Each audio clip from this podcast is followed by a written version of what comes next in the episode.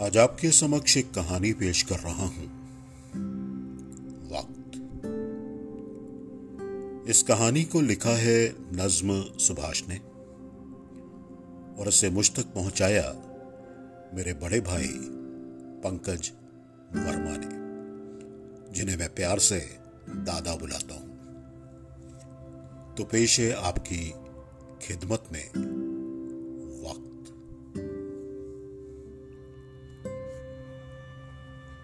चला चली की बेला नज़दीक थी। अस्सी साल के मौलाना साहब जिंगली खाट पर निश्चेत लेटे थे। ऐसा लग रहा था जैसे किसी कंकाल पर चादर डाल दी गई हो।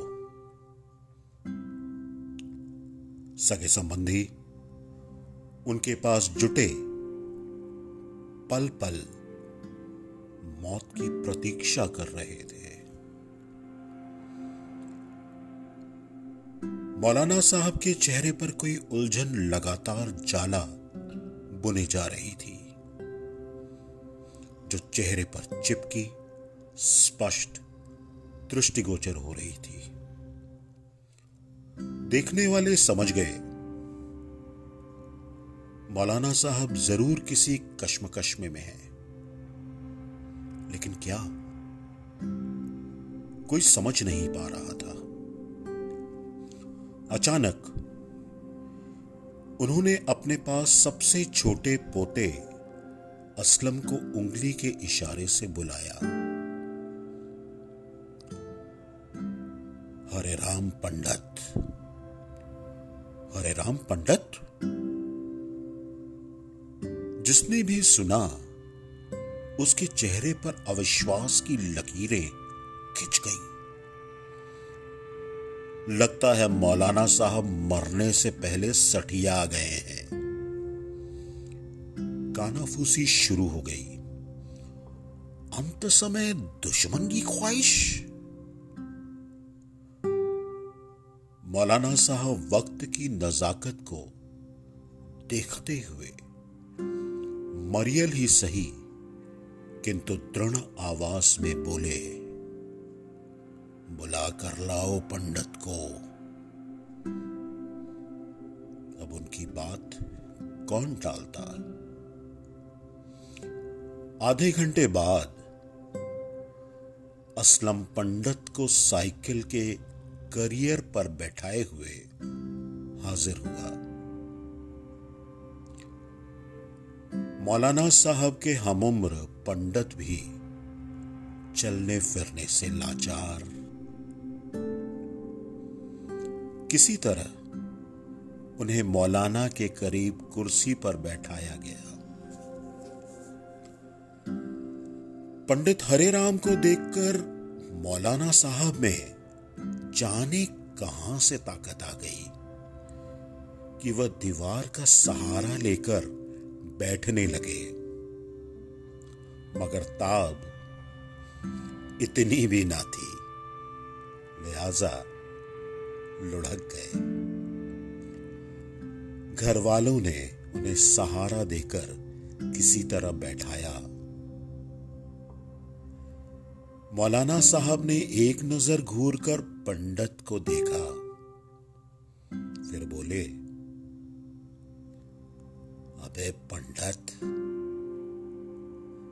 अब मैयत में शामिल होने के लिए भी न्योता देना पड़ेगा। आवाज़ पंडित के जिगर को चीर कर निकल गई। पंडित को महसूस हुआ, जैसे गले में कुछ अटक सा गया है। बड़ी मुश्किल से कह पाए कैसे हो शफीक मिया।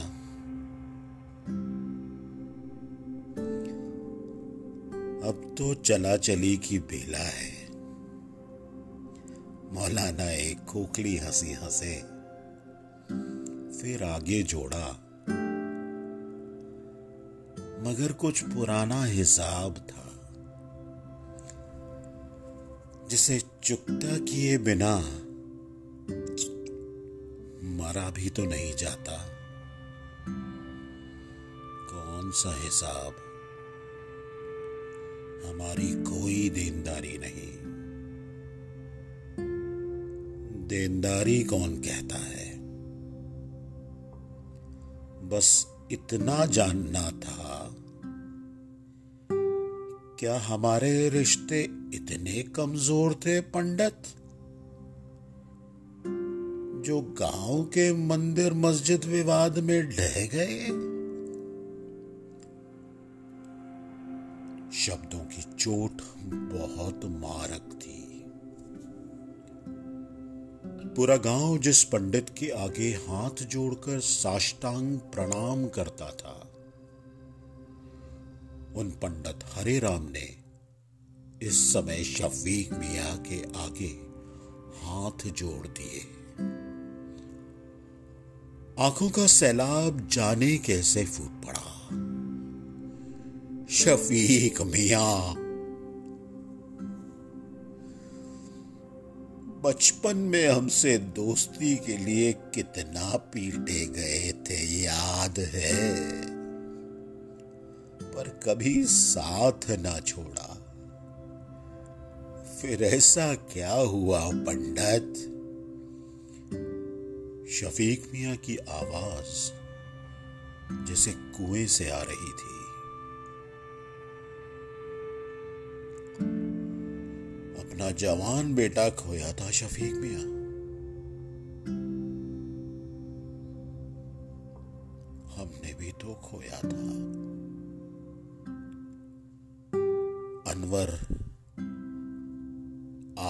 भी तो पोता ही था। जानता हूँ जानता हूँ।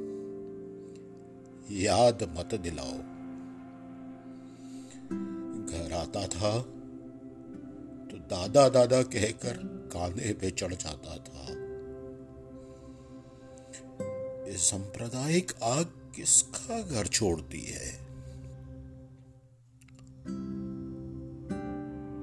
ने सिर्फ़ सर हिला दिया। गला तो रूंध गया था। क्या कहते हैं? हमने भी खोया, तुमने भी खोया। पाने वाले तो कोई और थे। फिर भी हम बीस साल तक हवा देते रहे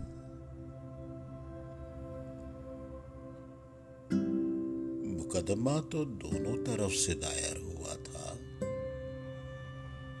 दोषी अकेले हमें ही ठहराओगे मिया? पंडित, इन बीस सालों में थक गया हूँ। टूटा भी हूँ। अदालत से अगर जीता भी तो क्या जीता?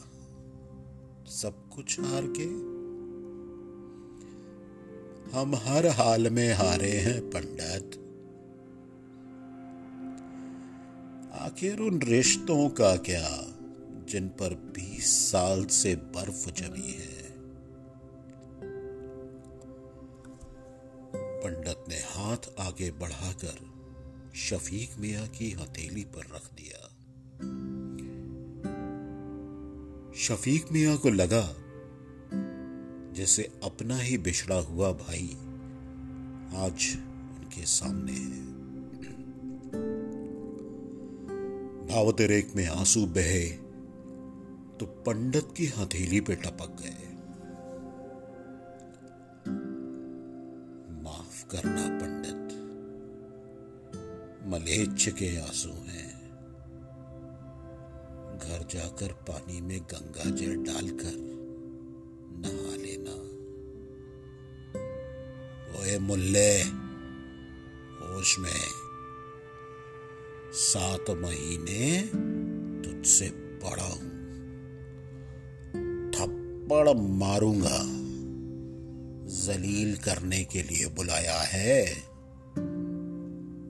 पंडित की हथेली की पकड़ और मज़बूत हो गई। काश पंडित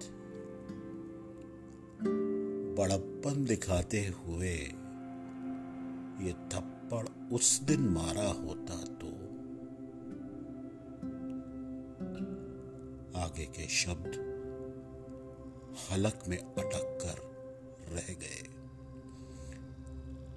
बस शफीक मिया, बस। वो एक तूफ़ान था जो गुजर गया। बहुत कुछ तहस नहस हुआ। क्या मेरा, क्या तुम्हारा? वक्त की आँच में तुम भी जले, हम भी। अब उन जख्मों को मत कुरे दो।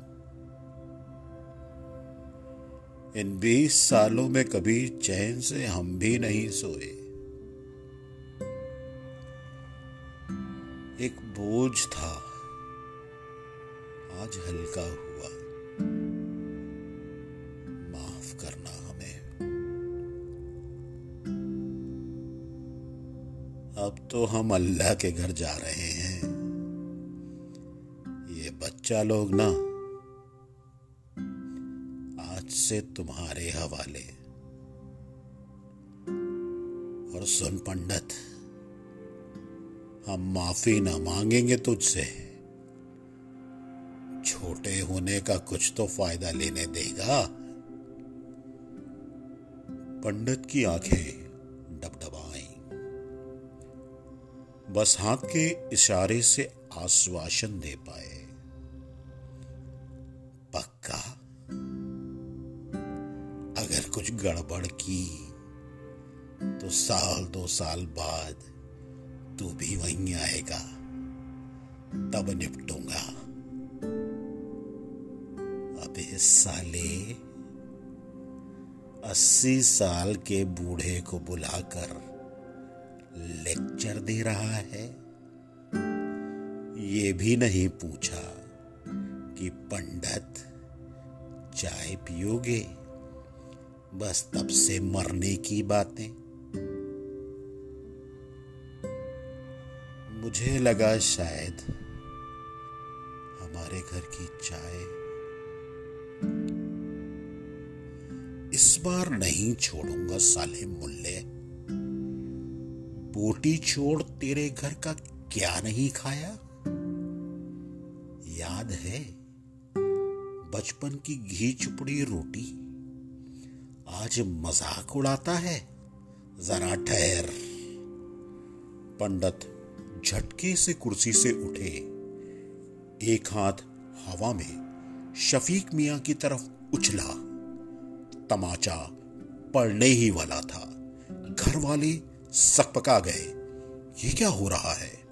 पंडित दुश्मनी भूलता है कहीं? मगर पंडित झुके। और शफीक मिया को गले लगाकर ज़ोर से भींच लिया।